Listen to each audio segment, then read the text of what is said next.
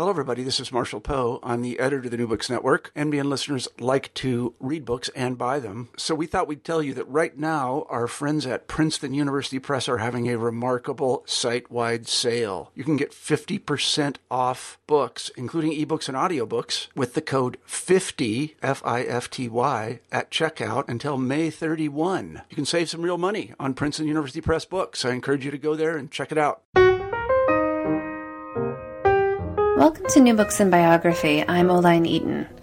Coco Chanel really needs no introduction, and yet it is precisely those people who we think we already know everything about whose lives can be full of unexpectedly rich and unexplored periods. In her new biography, Chanel An Intimate Life, biographer Lisa Chaney provides a provocative portrait of a woman we already think we know, proving we maybe don't. Hi, Lisa. Thank you so much for joining us for New Books and Biography. I wonder if you could just kick things off by telling us a little bit about yourself. Well, uh, where to begin? Um, I suppose maybe it's maybe it's. I, I'm sure every writer will have some story that's rather similar. When I was very small, I, I had a, a, a mini epiphany and knew that I wanted to be a writer. It took me a long time to actually do it. I think um, fear of failing. I, I, I didn't do it. I didn't start writing when I was young because I think I was fearful of not being good enough, not being good enough at it. But uh, I, I, I grew up in a, I suppose, I don't know, mixture sort of intellectual bohemian background where reading and writing was just sort of, it, it was no pressure. That was just what was going on around you all the time. Was, and I, I was a mad, voracious reader. I'm sure, well, I presume most writers were, but but I um, I think when I was quite young-ish, I, we, would lived all around the world, and then when we came to England, I was put in this very strict, very old-fashioned. I, I can now see it in some, some ways very good school, but I um I, I think I began to react again then then because I mean we'd come from the tropics, where we hadn't been to school for two and a half years. It was there that I realised sitting up a large mangrove tree, looking out over the Pacific Ocean, reading a book stolen from my father's library, a grown-up book, that I realized I wanted to be a writer. And I think coming to London made me feel terribly confined. So I think I started to react, and well, by the time I was 16, I was expelled from school and became a dropout and was delighted that I was you know, um, not acceptable. And then I think over a period of a few years, I, I got terribly bored and sort of dropped back in and went to college and really began to realize that some in some kind of focus level, living all sorts of things, doing having a rather wacky life in many ways, gradually, gradually getting to the point where I did actually start writing. I, I taught in university for quite a long time, but I knew it came to the point where I was I should really have been writing a terribly serious, worthy academic book. And I knew I just wanted to reach more people. Um, not that I didn't think academia is very worthwhile, I do, but I, I wanted to reach more people. I wanted to tell stories to more people. And I sort of, I, I didn't really intend becoming a biographer. It just, it, it sort of happened, a series circumstances, and people started asking me, was I writing the biography of the woman I wrote my first biography of? And I kept saying, no, no, no, no, I couldn't do that, I couldn't do that. And then I started thinking, oh, my goodness, maybe I could. And I did. and it did really well. But, it, I mean, each writer has, in some ways, totally different journey, but in other ways, there's, I don't know, there's lots of similarities, I think, aren't there, between us. You know, I'm obsessed with words. They, they have almost a physical effect on me. Um, I, I care very much about the way I write. I very much want the reader to be in the world that I'm creating. I'm very conscious of using not only the tools of the historian, but the, no- the tools of the novelist. If I can't make a reader want to turn the page, I regard it as a failure. I was very, I was very touched. I was very complimented when a reviewer once said her book reads like a novel. Um, but that's a very long answer to your simple question. no, no, no, it's perfect. Um, so, what do you think are the strengths of writing in biography as a genre? What's driven driven you to that exactly? I think it is a particular kind of fascination with people and uh, again, I think I I think I really do believe that you can't really write biography when you're very young. I think you have to have had a, a fair amount of life experience. I mean, a lot of people would say that about novelists. I don't think it's always the case, but I think with a biographer, you you you have to have acquired, I think, some kind of emotional imagination. Um, and I think in this certain way, you only acquire that with age, with time, with life, with experience.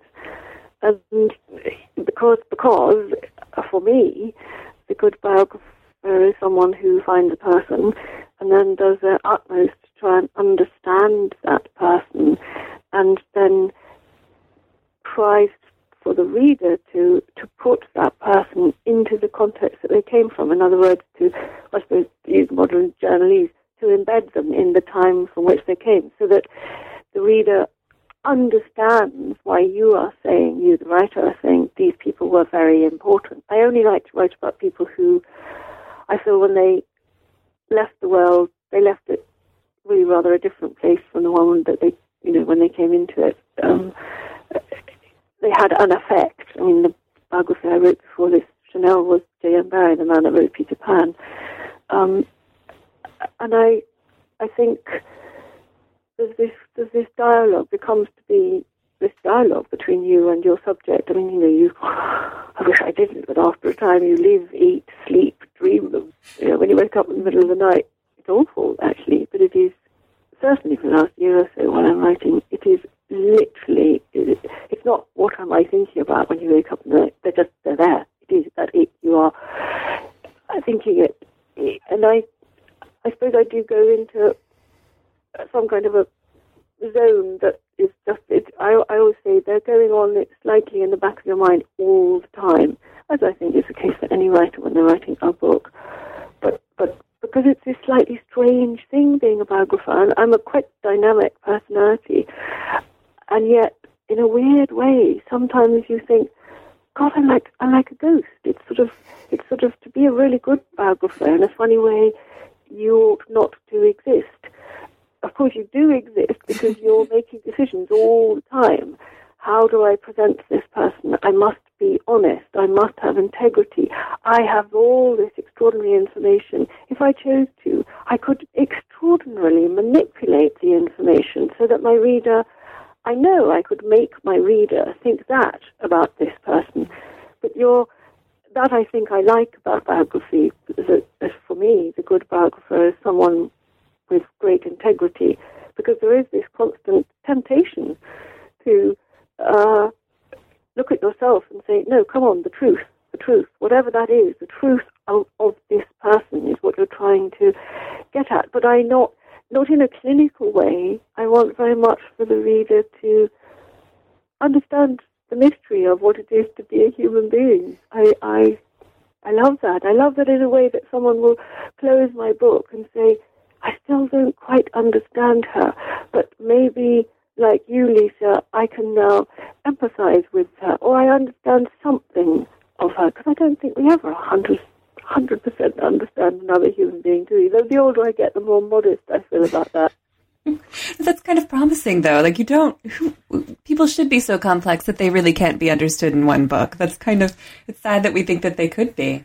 Yes, I agree, and I think that's why um, one's very conscious that in a funny way, biography is apparently a very conventional genre. I mean, a lot of people, I think it's a great shame, but a lot of people, I think, mistakenly see it like that.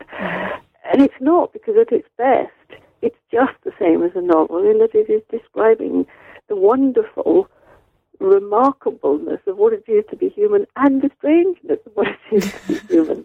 And if I can get that across, about another human being in a particular way in which they were, the particular way they made the world differently, the particular way they lived their life and create. I'm very interested in creative people, makers, I suppose. And if I can get that across, if I can get the person to think, wow, like I do when I'm you know, researching them, then that makes me really pleased. Um, so before the interview, we were actually talking about process a little bit and how we liked when we talk to people, we say that, oh yes, I, I, gathered all of my papers and then I sat down and I wrote for three months and I was done. But actually that the writing of biographies is this really messy kind of ordeal.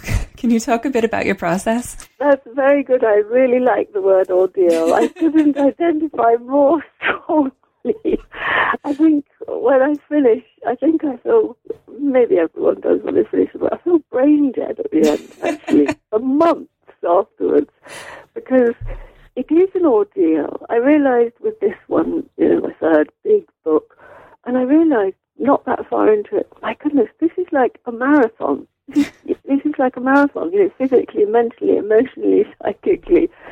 But I, I think I'm pretty crap at um, actually kind of protecting myself or looking after myself in the process. Actually, I've become like some really ragged, nutty old artist.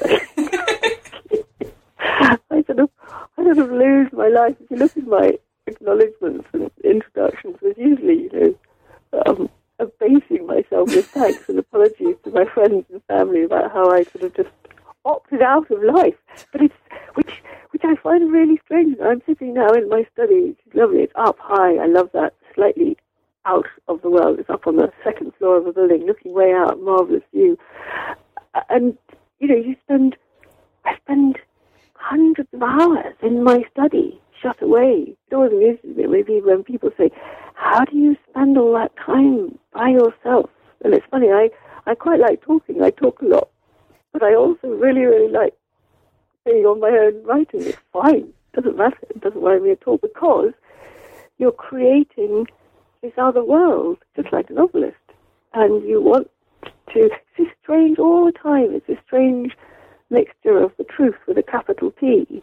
But as I said earlier, I think not in any kind of clinical way. There's all these different things you're bringing to bear. That's what I really like about biography. It's your, it's your intellect, it's your intuition, it's your integrity, it's your sense of artistry, it's your love of words, it's your interest and love of people, it's your ability to be ability to be mature about the subject you're you're treating of.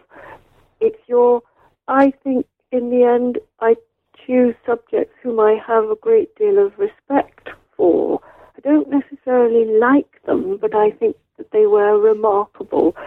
And I think at the end, you usually halfway ish through my dealing with the person, I want very, very much to feel that they might usually, most people hate the idea of a biography being written about them, but I would be very, very chuffed. I'd be very pleased if I knew that they'd actually secretly been a bit pleased with it, with what I'd written about them.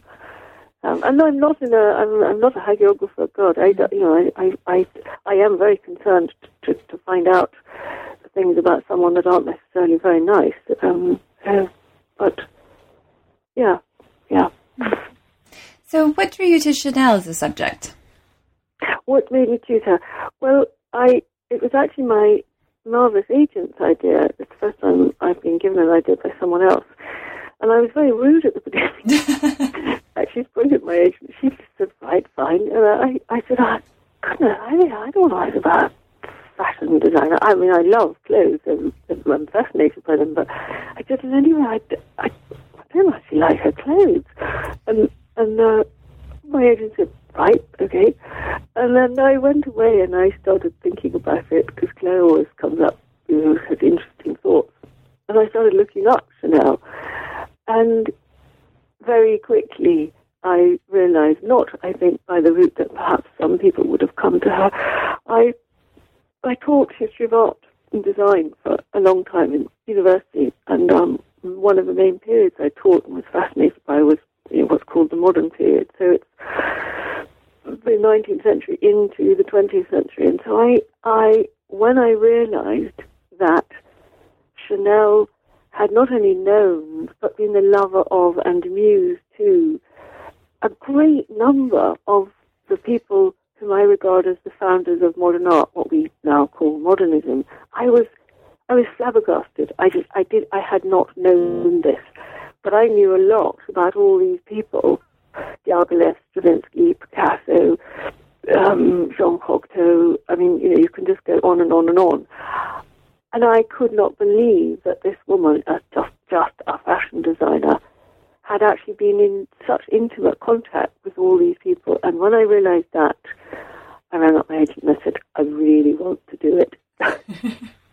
and that was a huge motivation for me to actually try because I don't think any biographer has ever done that for her before. Mm. I I wanted to I wanted to show that she's a major cultural figure. Um, and it was through her connection with these people that I realized how much she was that. And if I, I've, I've been listened to by a number of people, which is always very touching when people take the trouble to do that.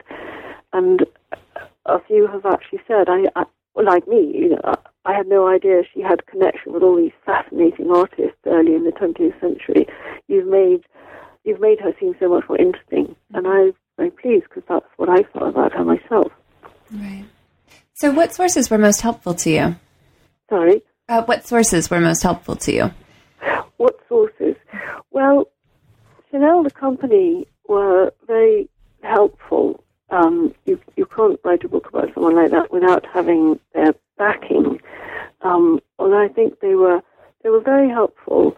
Um, but I think they were also ambivalent because they were frightened of what I might discover. Because I was quite clear at the beginning, you know, if I discover things about her which might be uncomfortable, I'm afraid I'm not a biographer that's noted for covering things up. I'll have to put them down. But they were decent enough to slightly reluctantly accept that. And uh, every time I went to Paris, they kindly, I, I had an office in one of the main Chanel buildings, and um, initially it was very helpful um, there is this thing that they call that archive. It's a slight misuse of the word archive in a way, because I think archive really means something with what you call primary source, meaning unpublished material. What it is, is it saves you a lot of time. It's every published thing that has ever been published on Chanel. I have it all collected in this room, all massive files, and so every magazine article, every you know, lots of sort of going back right early, all the photographs from the different magazines, no, not of her, of her work, etc., etc. And that was brilliant because I could have done that elsewhere, but it would have meant going to this, that, and the other mm-hmm. library, both in France and in England, and it would have been much, much more time consuming. But as to original material, they have almost nothing. Um, it, it, always gets talked about as their archive, but it's it, it, it, they have a there's a well, there's a handful of letters, partly because, in fairness to them, they don't exist. She wrote very very few letters, um, and they have a, a brilliant database of photographs, thousands and thousands of anything to do with her. But many of them they don't own the copyright for but they have them in this in this database. Um, but that so that's very helpful. But then that that was an starting point. Well, I read all the everything that has ever been written on her, of course, and I had you you know you start questions come up as you start reading other people's books, and so I went to Paris the first couple of times with some of these questions in my mind, and then just waded my way through this material, and then you know more the more you know, more questions come up. And I, um, this wonderful woman whom they call their archivist, who is actually she's a delightful Marika Genty, delightful, highly intelligent, sensitive woman. Um, she did point me in the direction of a couple of people, and that was helpful. But on the whole, I found people just by you work something out and you think, ah, now that person was connected to, I wonder if their daughter or grandson, great great grandson, etc., is still alive. And then you might be lucky enough to find them. One of the major, one I like to feel was one of my major coups was, I actually have it as the um, as the epigraph of the book. It says, Capel said, remember that you're a woman. All too often, I forgot that. That's Chanel saying that. I realized that her English lover, this extraordinary man, um, before and during the First World War, Arthur Capel, Capel, the French call him, and his nickname is Boy, she herself said, without him I would have been nothing. He was my father, my brother, my sister, my mother. But she didn't just mean financially. He did happen to be her first backer, but she didn't mean that. Um, and I thought, no biographer has ever yet picked up on this fantastically important statement. So all the previous biographies had trotted out the same old stuff about this mysterious, enigmatic man, very rich, very handsome, etc., etc., dead by 1919, for a very important dinner. But that was it. And I started looking for him, for instance, and all the previous biographies had got it wrong where he went to school. And you know, once you once you have one lead that's wrong, you you can come up against the brick wall. So once I started to find out more, and the school was wrong, there was a stop. But I, I know, I know he was a Catholic, and I know a fair amount about the history of Catholicism, and I knew that it sounded wrong where he went to senior school. So I looked up another couple of schools, and it turned out that actually he went to Stonyhurst here in the north of England, and I just I was so excited that I'd worked out that was where he went. I just picked up the phone and spoke to the archivist, and he was brilliant. I don't think he'd ever been rung up and spoken to about, you know, a fashion designer called Coco Chanel. Could you put a connection with one of your old boys from the end of the 19th century? He was brilliant. And he found this amazing little thumbnail autobiographical piece that Arthur Capel had had to write about himself. And he sent it to me. It says, marvelous, photograph in my computer of in his own hand, and it was it was only three lines, and it was ah, talking about it, the hair standing up on the back of my neck.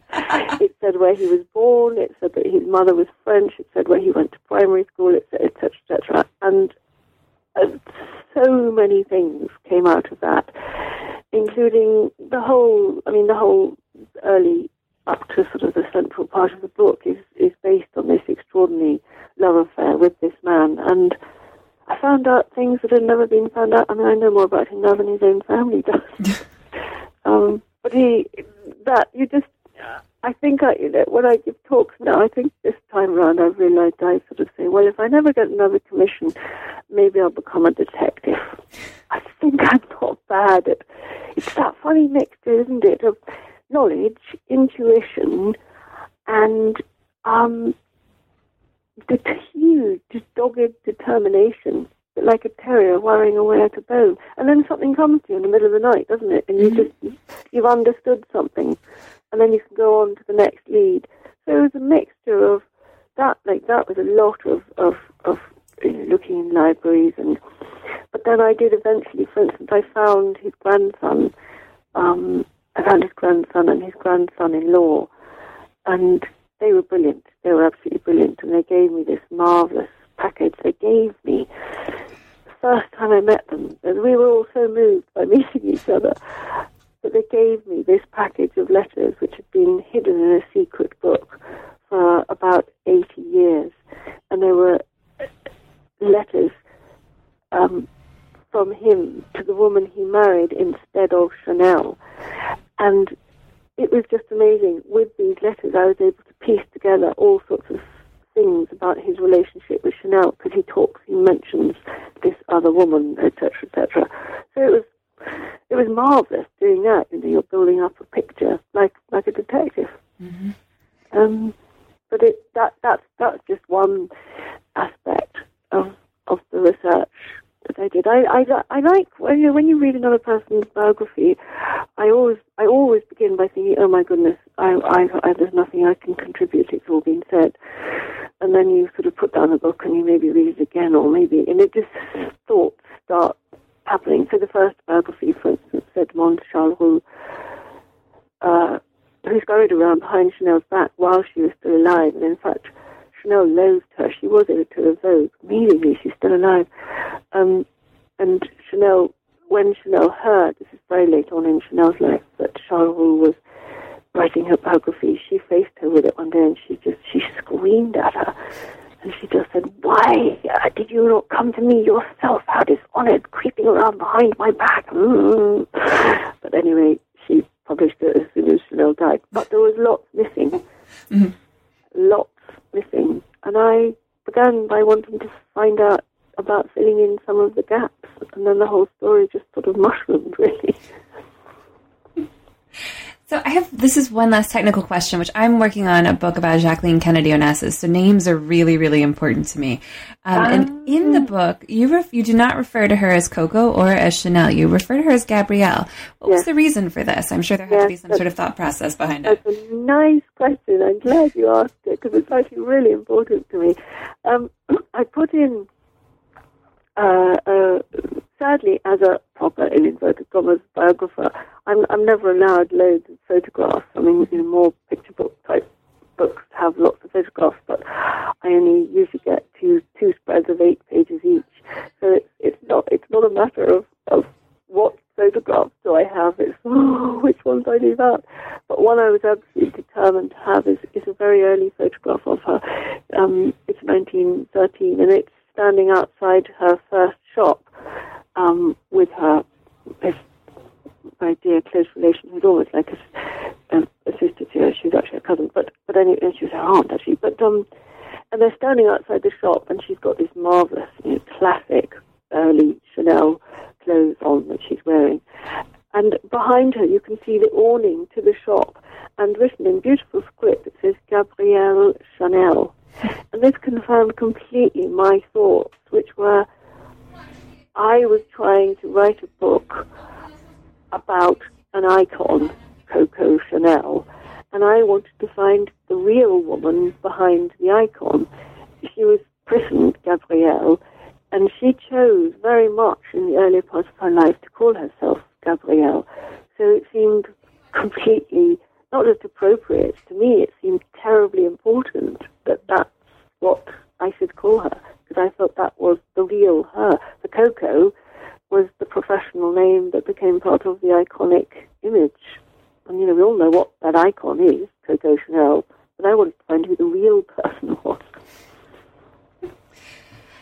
So our interviews usually move chronologically through the subject's life, but I wanted to start with you and to kind of use your book as a talking point for the larger issue of of controversy in biography and what it's like as a biographer to have written a controversial book. So when this when this book came out, it was considered fairly controversial. Can you discuss a bit of the controversy that surrounded it, um, and what it was like also as a biographer to have it released in, under that environment? Um, hell. because because you're you're kind of it's not regarded as correct to sort of stand up on a soapbox and scream at various journalists, etc., etc., which is what you actually feel like doing.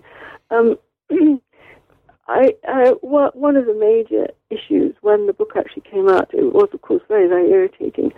Um, there's an, an elderly American guy who was a journalist um, who brought out a book uh, about Chanel, and basically his thesis, his, his only thesis really, is that she was a spy for the Nazis in the Second World War.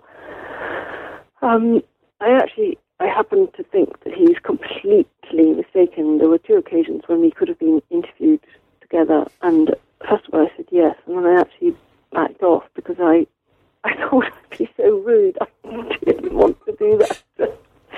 um, I think, uh, I, I think his book is a travesty. Actually, um, uh, I say in my book, I'm at some pains to say that I think that Chanel's behaviour in the Second War was absolutely reprehensible. She was a collaborator. Um, I, I, it was very annoying for me because uh, I was definitely the first person who discovered that he was, that her lover was working for the Nazis as a spy. But unfortunately, this man's book, very intentionally, came out about six weeks before mine. So, although I know I discovered it first, it looked like he had. But um, he he was determined that she herself was a spy, and the, the, what he based the original thought on was that she had what's called an Abwehr number, the Abwehr being you know, the Ministry of Information for the Nazis. But it's extraordinarily, uh, it's extraordinarily ahistorical because thousands of people had Abwehr numbers. You, you know, to, to do anything in France during the war, you had to have a license. And you had to have a license from the Nazis, who were your, your overseers, your rulers. You had to have a license to be a teacher, to be to, to have any job, to do anything. Um, so it, it, it, it irritated me intensely his assumption that because she had you know, his, because she had a number that she must she was she was a spy. I I I object de- writing, which is that you know guilt by association. Um, you set up a premise, and you know already what you're going to have as your answer because you have decided beforehand. Um, all sorts of things are said, but in the back of the book there are not even any footnotes. There's no proper referencing to what is to the argument that is being put forward. Sadly, lots of journalists, I think, either didn't even read the book or read the book, and it's intentionally very sensational. Mm-hmm. Um, and they just completely accepted it because, of course, it's a very, very touchy issue. If you are not only an anti-Semite, and there's no question she was anti-Semitic, but then so, and this is not in any way, I'm nowhere an apologist for Chanel, but so were many, many people across Europe who were not Nazis. You know, mild anti-Semitism was, I mean, it was rife. Every European country, and anyone that says otherwise is just a jolly big liar. But we, we, there's sort of there's a kind of knee-jerk reaction. Um, and I, I have a sort of almost like a little essay in the in the book where I'm talking about her collaborating collaborating, I say, by living with somebody who, I mean, she lived in the Ritz. The Ritz was taken over by the Nazis during the war. How bad is that? that doesn't um, look good. it does not look good, exactly. And I think her behavior was reprehensible, and I say that. What I am absolutely not convinced by, and I think I'm probably the only person around at the moment who's looked at the same documents as this other man, I'm not convinced. I'm absolutely not convinced by the argument. He does not know her. He he took one aspect of her life, and from that he makes enormous judgments about her, which I do, personally do not feel that there is anything like enough proper historical evidence given for them. I feel I really know her, mm-hmm. and on my um, accounting, I absolutely do not believe that she personally spied for the Nazis as I as I said, that does not mean that I don't think her behaviour was reprehensible. It wasn't for nothing that she you know, went and lived in Switzerland after the war for some years. She was advised to by her lawyer. But again, that doesn't mean that she was a spy. It means that she knew damn well that she behaved pretty damn badly. But I, I, I connect her, for instance, to her sort of friend Colette, another French monstre sacre, as they like to call him. I know it's sacred monster. Um, well, Colette, you know, Colette uh, was married to a Jew, um, and yet wrote for one of the most perniciously anti-Semitic uh, Jewish um, uh, periodicals for part of the war. Um, when she was uh, questioned about this, she said, "Well, I had to make money. He couldn't make any money." but you know, you, you sort of there are lots of questions you can ask about that, and so I'm not. I was. I'm not interested in justifying Colette. I'm not interested in justifying Chanel. But there are levels. What I say in my argument is there are levels of collaboration, and that final premise on which the whole of Vaughan's book is based, that she was a spy, I deeply object to. I think it is scandalous. You know, you can't defame the dead, can you? So he could say all these appalling things, and she can't stand up and defend herself. So it's very, very hard for me to say any of this without without people, if they're not listening very carefully, not thinking that I'm an apologist for her. I'm not. She was a very flawed person. And what I say was, like Colette, I think she was a survivor. She was going to damn well survive the war. And that's different from saying, I'm actually going to become a traitor to my country by actually giving information to the enemy. Um, I think I better stop now because I could go on all day about this particular. No, no, no. I mean, if it's any consolation as a reader, that is the the section of the book that really stuck with me. I didn't know much about France during the occupation. I'd read about Edith Piaf, but most of the stories of people I'd read about then were from about the resistance, and so I got this uh, impression that the resistance was this huge thing that everybody was a part of, and so it was just eye opening to read those passages in your book and oh, see all of the, the, oh, the moral shades of gray and all of it. No, it was just extraordinary. I immediately ordered three other books about France during the occupation because I had to find out because I knew nothing. Yes, yes, yes. Yeah, yes. Well, really I'm really very, very gratified that, that you're saying that. It, it, it, it's really made my day because it means that know, here is a reader who's read my book with care because I, I, I slightly dreaded once I discovered that that von Dincklage, her German lover, was. I don't know if he was ever a paid up Nazi. It doesn't matter. He spied for them, mm-hmm. and he was the most ghastly, um, because so utterly plausible uh, character. Mm-hmm.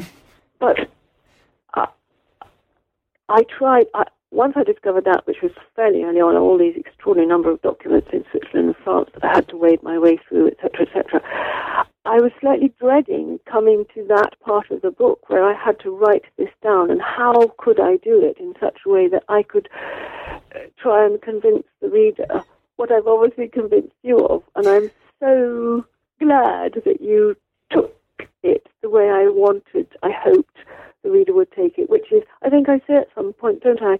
It, it, it's not something which can be described. Collaboration is not black and white. Right.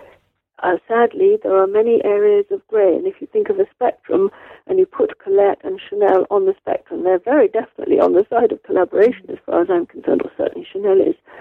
But that is not the same as being a spy. And so it does make me, it makes me very angry and sad that so many contemporary journalists and critics have accepted what this man has said. I think it was, a, I think it was the L.A. Times or maybe, uh, maybe it was the New York Times, some very good American newspaper. I was so pleased. They they sort of said things like you know, rather scandalously written, really not sure about how he's come about using his material because uh, it it's, they're very serious things we're talking about, aren't they? Yeah.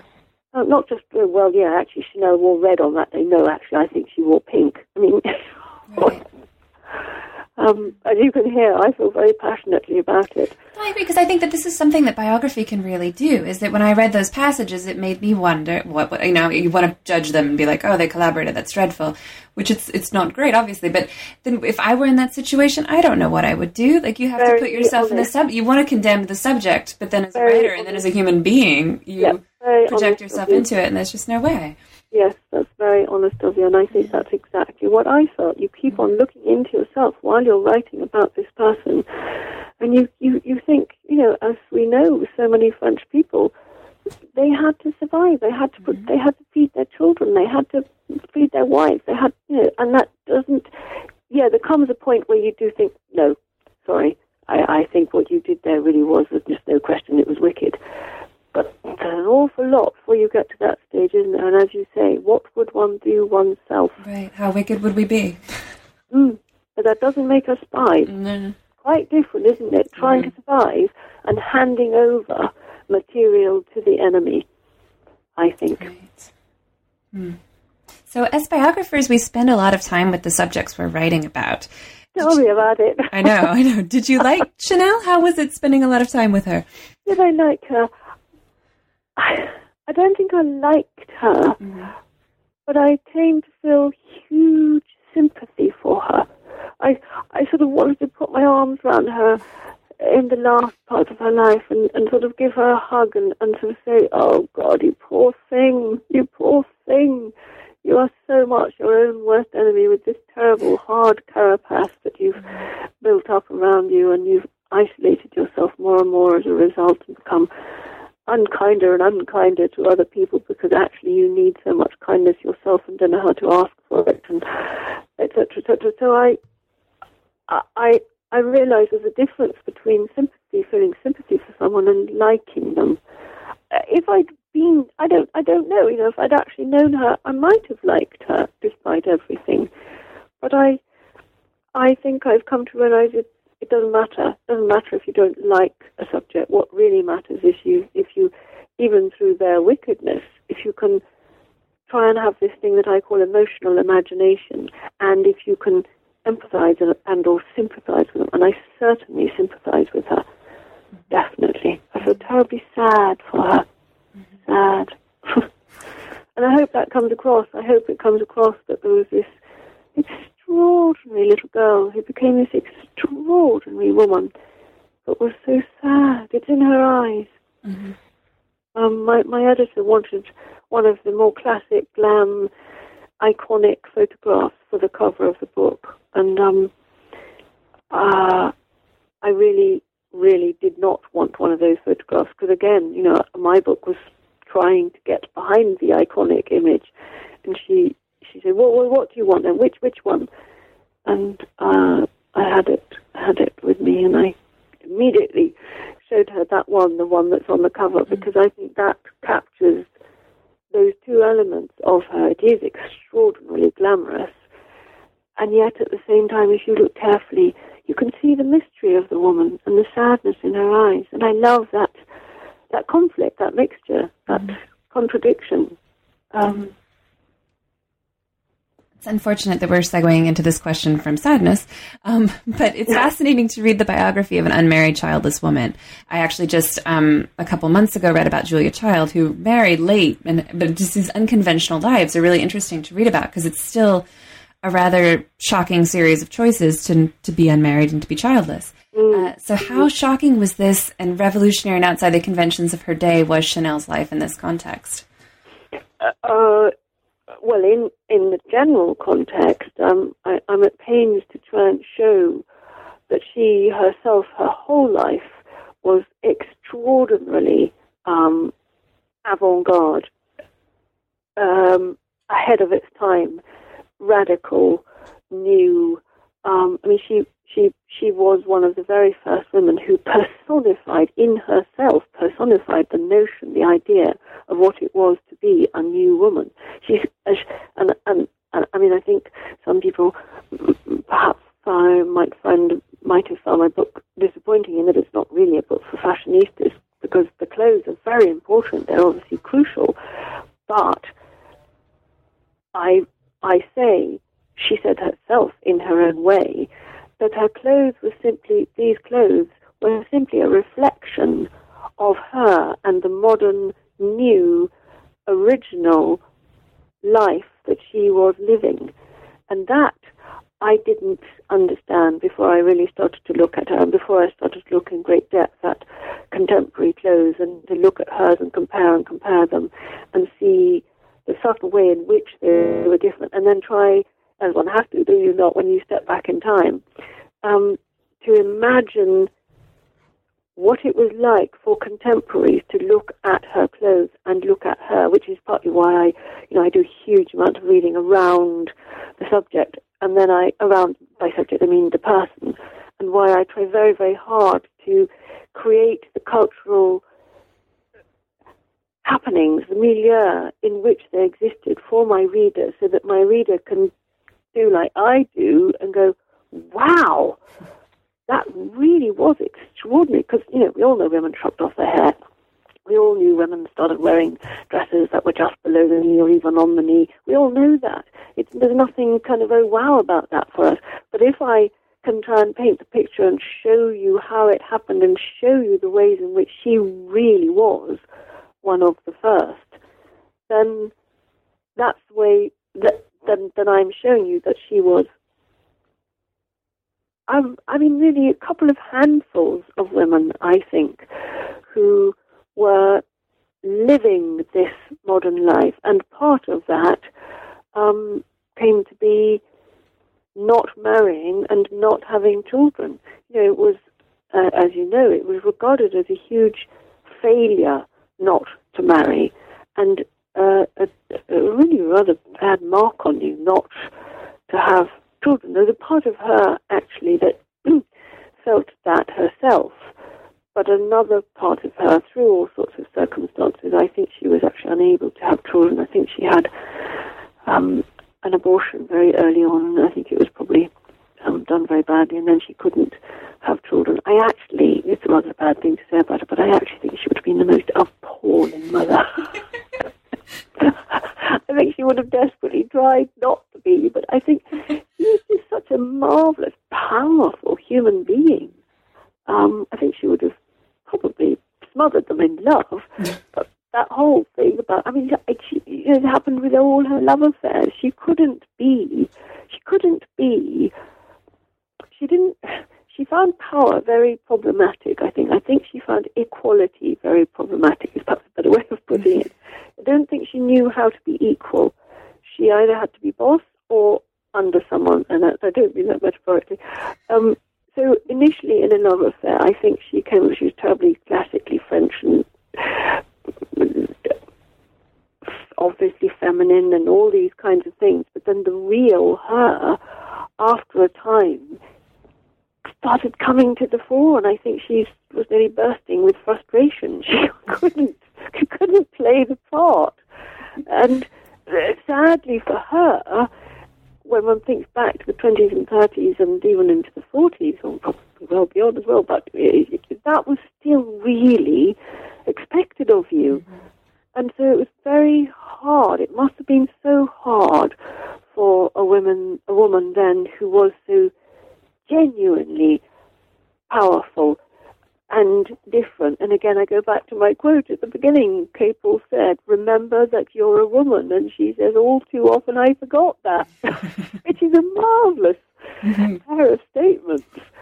Uh, and I think it was an, a lifelong battle, and sadly, I think she suffered as a result of it. I think it's partly why she became a lonely old woman. She didn't have a partner. She didn't have children, and I think it's interesting. It's it's it's sort of it's the problem for 20th century women. Really, how on earth do we be working women? In her case, a very extraordinary working woman, and unite our private life, unite our emotional life with that public mm-hmm. working thing. And I think I, I don't talk about it a huge amount in the book because it's it's sort of meant to be just implicit in so much that I describe about her. I think she's tragic in a way. She's a tragic example of how that problem is something that women still struggle with. I think, do we not? You know, whether one marries, whether one doesn't marry, whether one has children, whether one doesn't have children, all these things, and how you join them up to having the scope to have a working life as well. Mm-hmm. So again, typically, Chanel is full of contradictions there, and in some ways she would have seen herself as a failure for not marrying and having children, but at another level, up uh, another deep part of her, I don't think needed it. Um, but she's full of contradiction, like, like most of us. Yeah. and flaws, uh, very deeply flawed, deeply flawed. But Which always makes for a really good biographical subject. It does.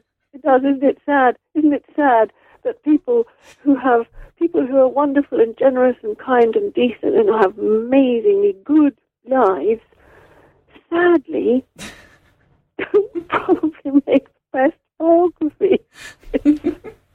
great shame. It is unfortunate. I'd really like to write about a really, really nice, decent, good, kind person. but I think an awful lot of people would be snoring after about chapter two. it would be a much shorter book, probably. It would, it would. Yes, probably should just write a pamphlet. well, thank you so much for talking with us today about Chanel and intimate life. Any idea who you're going to be writing about next? I think I just do, actually. I think I do. And I daren't say it. You'll have to come back to me when I've signed a contract. I daren't say it because, as you know, being a writer, one has terrible superstitions. Oh, yes. And I feel it just because it's very early stages looking into it, and I feel if I say it, it won't happen. But it is a woman. Okay. And that's unusual because I didn't set out particularly to write about women. I just wanted to write about people.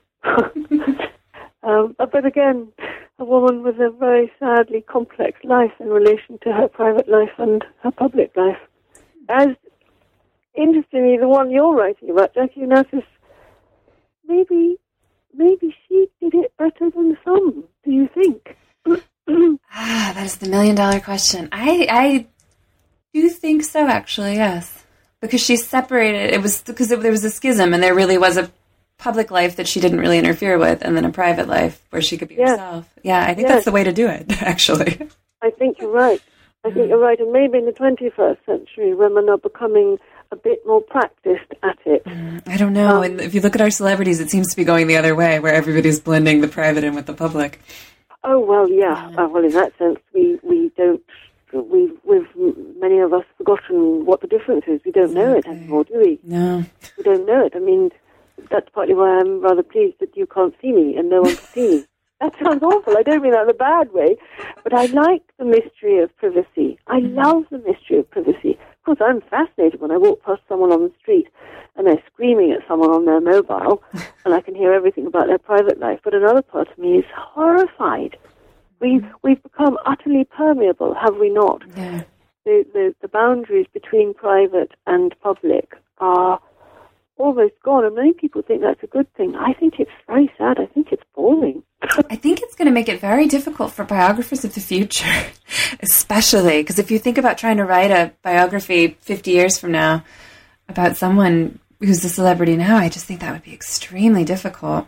I think it would, but don't you think there's a very interesting thought there, which I know, of course, I'm watching that as well and thinking about that and thinking how interesting that is. Mm-hmm. As you will know from reading people's diaries and journals and even mm-hmm. letters, there's a great temptation as the part historian and a biographer to believe, to believe what someone says when they talk about themselves. And I think very often that person themselves believes what they say. But one of our jobs, I think, is to, I mean, for me, that's hugely interpretation, interpreting, interpreting. And I think there will be a place for biographers, but we will just have to work even harder mm-hmm. at interpreting what people say. So we all know someone will present, I mean, look at Facebook. Right. Wow. I mean, it's, it's a marvelous compendium of lies, is it not? It in is. many, many people's It's really an autobiography in a sense. Well, exactly, but it's but it's it's the worst and the best of of autobiography in that we know that many of them are constructs. Mm-hmm. So I think our job incre- increasingly will be to be, and I love that because I feel I'm a very interpretive biographer, Mm-hmm. and so yeah, we should be sitting now looking at people's Facebook, etc., etc. anyway, it's lovely to talk to you, and good luck with your book. Thank you very much. I've been talking today with Lisa Chaney about her new book, Chanel An Intimate Life. I'm Oline Eaton. This is New Books and Biography. Thanks for listening.